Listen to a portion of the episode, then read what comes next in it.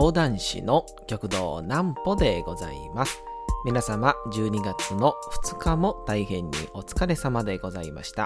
お休みの準備をされる方、もう寝るよという方、そんな方々の寝るをともに寝落ちをしていただこうという講談師極道南歩の南歩ちゃんのおやすみラジオ。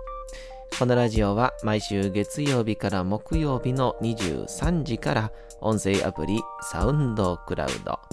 Spotify、Amazon Music、Podcast、Audible にて配信をされております。そして皆様からのお便りをお待ちしております。お便りは極道南歩公式ホームページのおやすみラジオ特設ページから送ることができます。内容は何でも結構です。ねえねえ聞いてよ南歩ちゃんから始まる皆様の日々の出来事や思っていることなどを送ってください。ご希望の方には南歩ちゃんグッズをプレゼントいたしますので、住所、お名前もお忘れなく。というわけでございまして、もう12月にバッチリ入りましてね。さあ今日はですね、あのーちょっともうね、久しぶりにあのー改めて、お寿司の話したいですね。お寿司の話したいんですよ。まあまあまあ、その前にですね、えーいつものコーナーね、えー行きたいと思います。それでは行きましょう。なんぽちゃんの明日は何の日？さて、明日が12月3日でございますね。えー結構ね、いろいろね、盛りだくさんなんですよ。なんでちょっとね、えーかいつまんで、えーいこうかななんても思います。一つ目が、まあ、これはぜひと皆さんね、えーご存知いただきたいと思います。えー国際障害者デー、 International Day of Disabled Persons。えー1992年11月の第47回国連総会で制定国際デーの一つ。1982年のこの日障害者に関する世界行動計画が国連総会で採択をされた。また12月9日が日本独自の障害者の日となっているということで。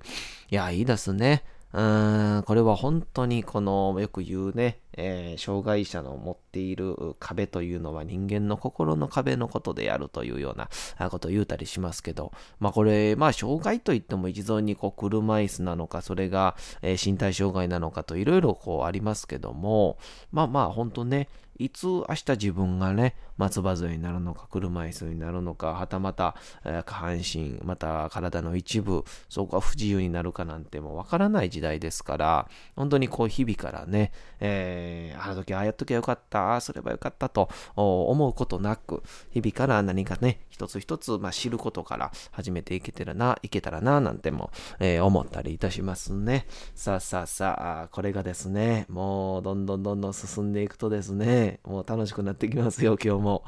えー今日ね、奇術の日らしいですね。いわゆるマジックですね。うん、手品ですね。はい、奇術の日。日本奇術協会が1990年に制定。奇術、手品につきものの掛け声。 One, two, three よりということで、素晴らしいですね。久しぶり。これ結構なかなか素晴らしいんじゃないですか？なんかね、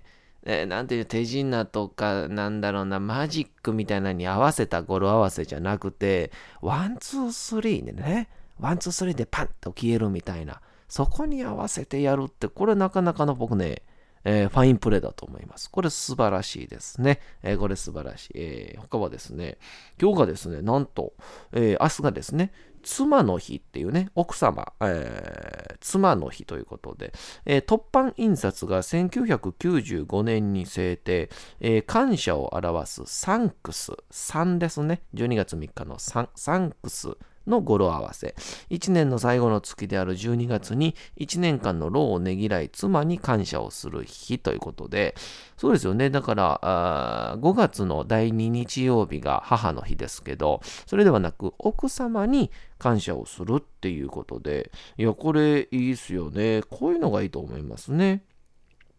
さあもう一個がですね、これ、プレママの日ということで、日本トイザラスが制定、プレママね、えー、123で、いい妊婦さんということで うー、ちょっと、ちょっとだけそれましたね。えー、いいじゃないですか。いい妊婦さん。の語呂合わせと、ベビー用品専門店、ベビーザラス1号店が開店した日であることからということで、えー、プレママってどういうことなんでしょうね。プレのプレは何なんだろうな。で、そもそも妊婦さんの日っていうのが2月の23日らしいですね。2と3で妊婦さんということで。えー、まあまあまあ、ここら辺はね、えー、いいじゃないですかね。えー、あとはもうこれですね、えー、みかんの日でございます。えー、全国果実生産、え生産出荷安定協議会と農林水産省が制定。いいみかんっていういい3日ね3日ん？いいみかん。いいみかん。いいみかん。ということでね、語呂合わせでえー、11月3日と、えー、11月、12月3日、えー、11月3日と12月3日をみかんの日としているということでございましてね。えー、なんでしょうね、この感じ。いや、この、いや、あの、3日、そうか、3日か、うん。って思ったら、なんか10月も入るんちゃうかなと思ったりするんですけどね。まあ、でもそうか、10月はまあ言うて、いよいよじゃあ収穫するぞっていう時期やから、まあ市場に出回るのはもしかしたら11月と12月なんかもしれませんね。まあこたつでみんなで、えー、みかんを食べようぜみたいな、そんな感じですけど。昔あの、みかんを食べ過ぎたら足の裏が黄色なんでとかって言われたことあるんですけど、あれ僕ね、未だにね、あれほんまか嘘かわからないんですよ。なんかその、みかんをずっと食べてたら、あの、なんか手が、あの、黄色くなるっていうか、まあ、それはもう多分、その、みかんをね、自分で剥いてるからなんですけど、それで黄色くなるのはわかるんですけど、みかん食いすぎたら足の裏が黄色になるっていうのは、でも確かにあの、あれ、知ってますかね？みかん鯛って言って、あの、みかんの皮とか、みかんを混ぜ込んだ、えー、餌を食べさせた養殖の鯛なんですけど、みかんの香りするんですよ。いや、これ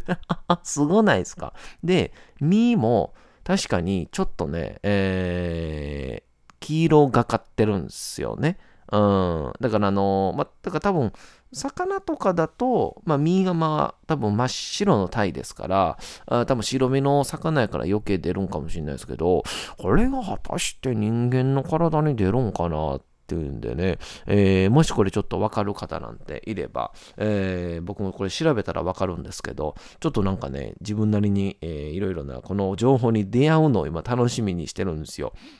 どこのね、人とのね、こう交流とか飲み会で、あのー、みかん食ったら足の裏黄色になりますよねとか、顔黄色になりますっていうのって、あれ本当なんですかねって言うんですけど、みんなが口揃えて、あれほんまですよっていう人と、み、あれ嘘ですよっていう人、半々なんですよ。これ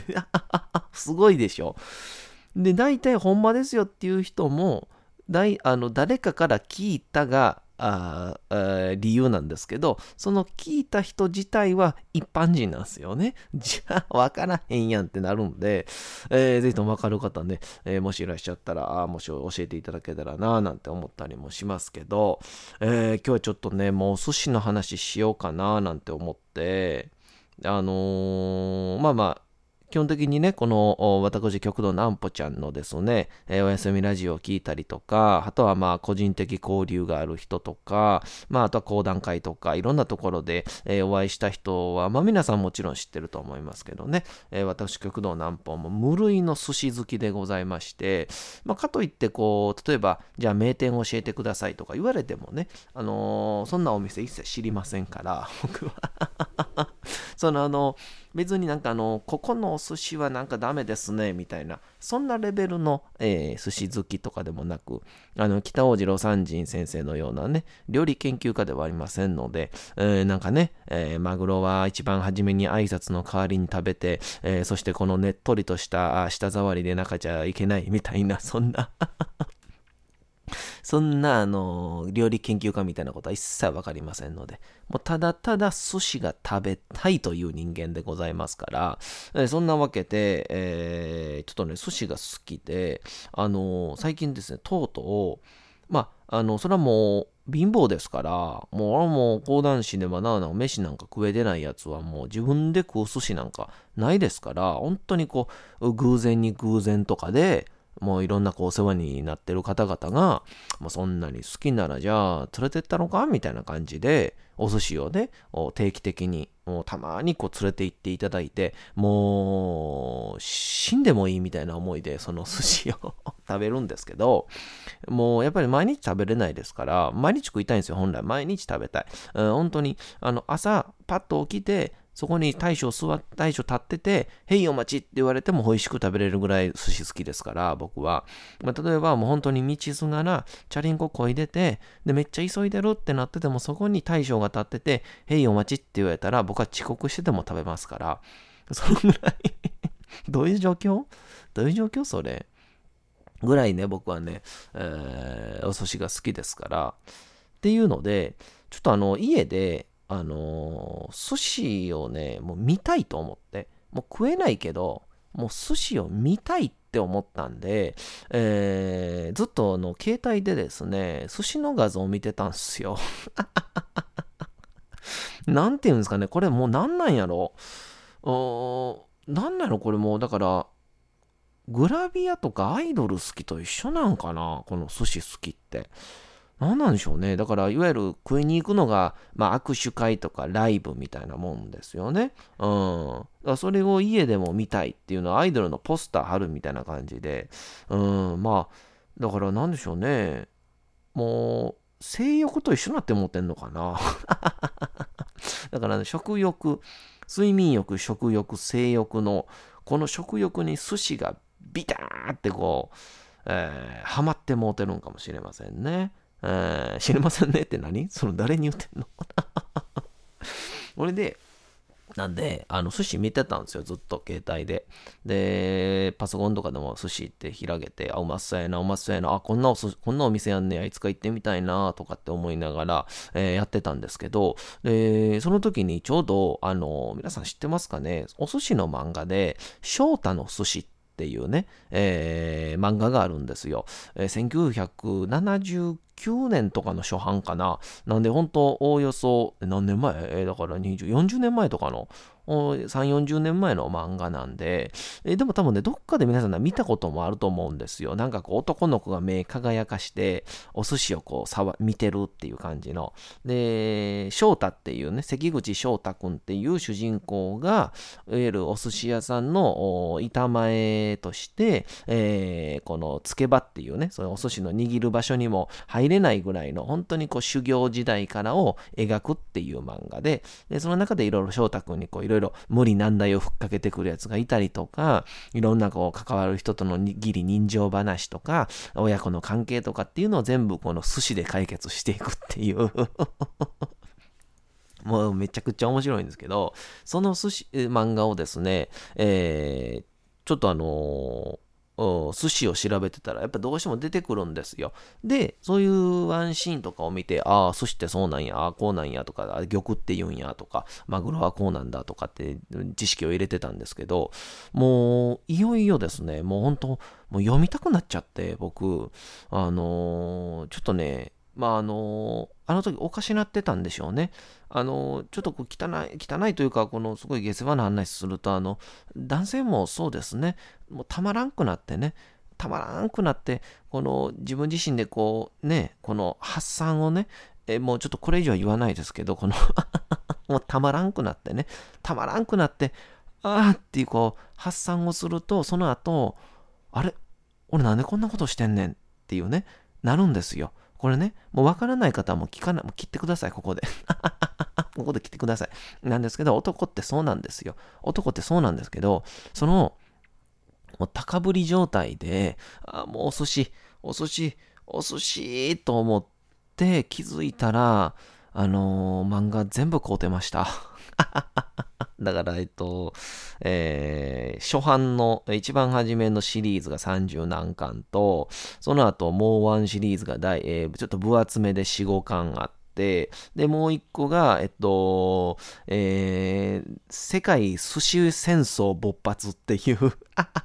ちょ、これね、まだ読んでないからわかんないんですけど、えー、そういう寿司のね、えー、なんかもう発展系みたいなやつが、翔太の寿司の発展系がありまして、ちょっとまだ、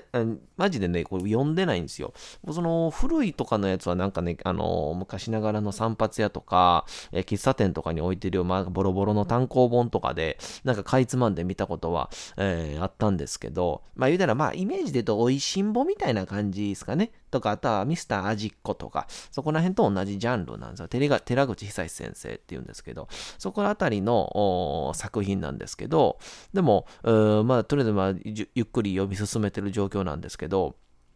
もう、それを全部買ってしまいまして、で、もう今もう、肌身離さずずっと読んでるんですよ、僕。寿司を。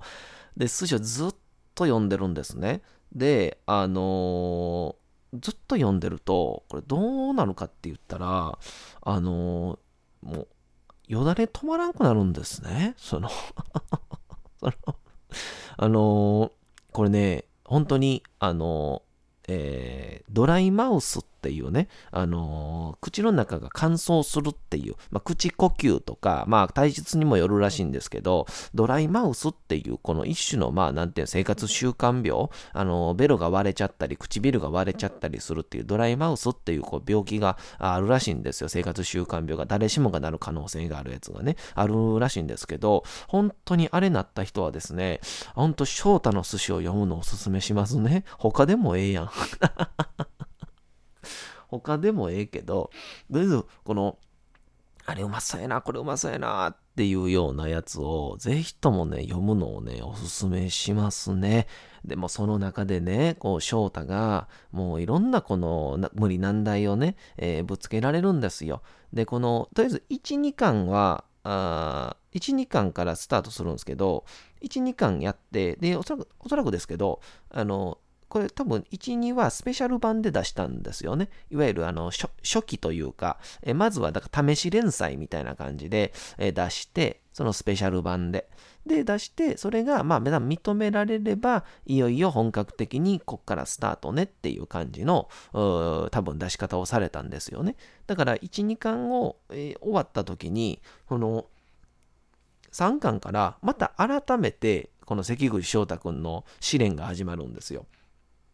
で、ちょっとま絵のタッチであったりとか、あとはまあ周りの人間関係であったりとか、始まり方も変わるんですけど、もうとにかく一番初めのその、まあいわゆる一巻というかまあ、まあ3巻がね、いわゆるはじちゃんとした始まりなんですけど、この3巻がもう、もうたまらないんですよね。うん北海道のね、小樽出身なんですよ、関口翔太くんが。で、この翔太くんのお父さんは昔めちゃくちゃすごいお寿司屋さんやったんですけど、その小樽周辺に、あの、チェーン店、笹寿司っていうチェーン店がね、はびこっちゃうんですよ。で、いろんな寿司店を全部買収していくんですよね。いわゆるあの、デパートができた時に商店街が潰れていくような感じで、全部潰れていっちゃうんですよ。その中でもこの関口翔太くんのお父さんは、もうめちゃくちゃこの維持を張って、いや、俺はそんな絶対店は譲らないって言って意地を張って店を続けようとするんですよ。でもやっぱこの笹寿司の影響で、どんどんどんどん、この店の赤字が続いていって、その疲労困憊のせいで、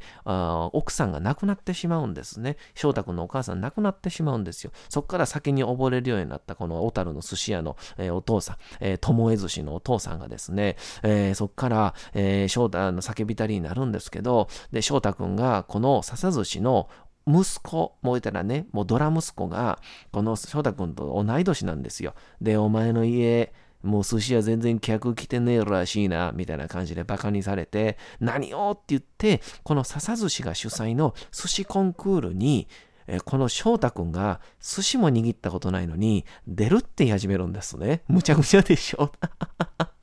そっからじゃあ教えてくれって言うんですけど、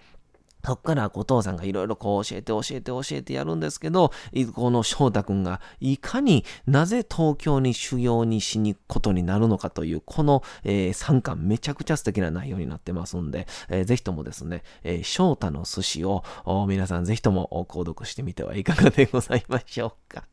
それでは、えー、お次のコーナー行きましょう。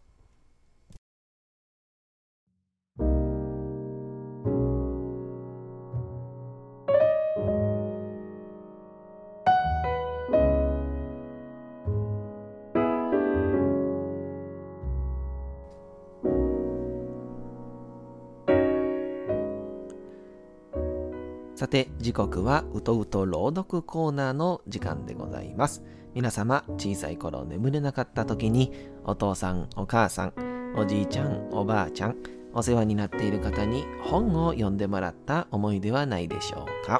なかなか眠れないという方の力に寝落ちをしていただければと、毎日美しい日本語の響きで綴られた様々な物語、小説をお届けしております。さて、えー、連日お読みしておりますのが、江戸川乱歩の D 坂の殺人事件でございますね。さあ、この主人公、名はない主人公と、まだ探偵としての、えー、手腕は発揮はしておりませんけども、えー、その雰囲気も醸し出す明智小五郎がですね、え、そろそろこの事件の起こる家に突入しようかというシーンでございます。え、本日もお楽しみいただけたらと思います。それでは、うと朗読会始まりでございます。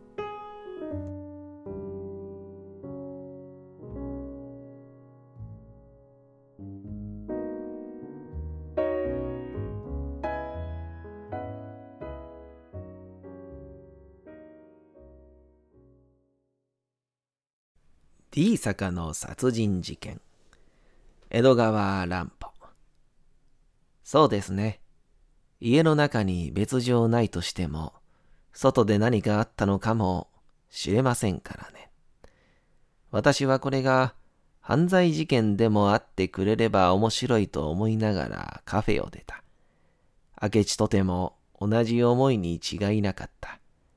彼も少なからず興奮をしているのだ。古本屋はよくある方で、店全体土間になっていて、正面と左右に天井まで届くような本棚を取り付け、その腰のところが本を並べるための台になっている。土間の中央には島のようにこれも本を並べたり積み上げたりするための長方形の台が置いてある。そして正面の本棚の右の方が三尺ばかり空いていて、奥の部屋との通路になり、先に行った一枚の障子が立ててある。いつもはこの障子の前の半畳ほどの畳敷きのところに主人か細君がちょこんと座って番をしているのだ。明智と私とはその畳敷きのところまで行って大声に呼んでみたけれども何の返事もない。果たして誰もいないらしい。私は障子を少し開けて、奥の間を覗いてみると、中は電灯が消えて真っ暗だが、どうやら人間らしいものが部屋の隅に倒れている様子だ。不審に思ってもう一度声をかけたが、返事をしない。構わない。上がってみようじゃありませんか。そこで二人はどかどか奥の前へ上がり込んでいった。明智の手で電灯のスイッチがひねられた。その途端、私たちは同時に、あっと声を立てた。明るくなった部屋の片隅には、女の死骸が横たわっているのだ。ここのサイ君ですね。やっと私が言った。首を絞められているようではありませんか。明智はそばへ寄って死体を調べていたが、とても蘇生の見込みはありませんよ。早く警察へ知らせなきゃ。僕、自動電話まで行ってきましょう。君、番号をしててください。近所へはまだ知らせない方がいいでしょう。手がかりを消してしまってはいけないから。彼はこう命令的に言い残して、半丁余りあるところにある自動電話へ飛んでいった。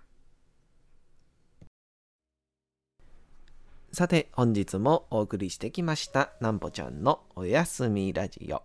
改めてにはなりますが、このラジオは毎週月曜日から木曜日の23時から音声アプリサウンドクラウド、Spotify、Amazon Music、Podcast にて配信をされております。また金曜日24時からは極道南歩の YouTube チャンネルにておやすみラジオとは打って変わって南歩ちゃんの夜更かししちゃっていいじゃないと題したライブ生配信を行っております。チャット機能などのコメントもいただきながらの生配信ですので、ぜひともお越しください。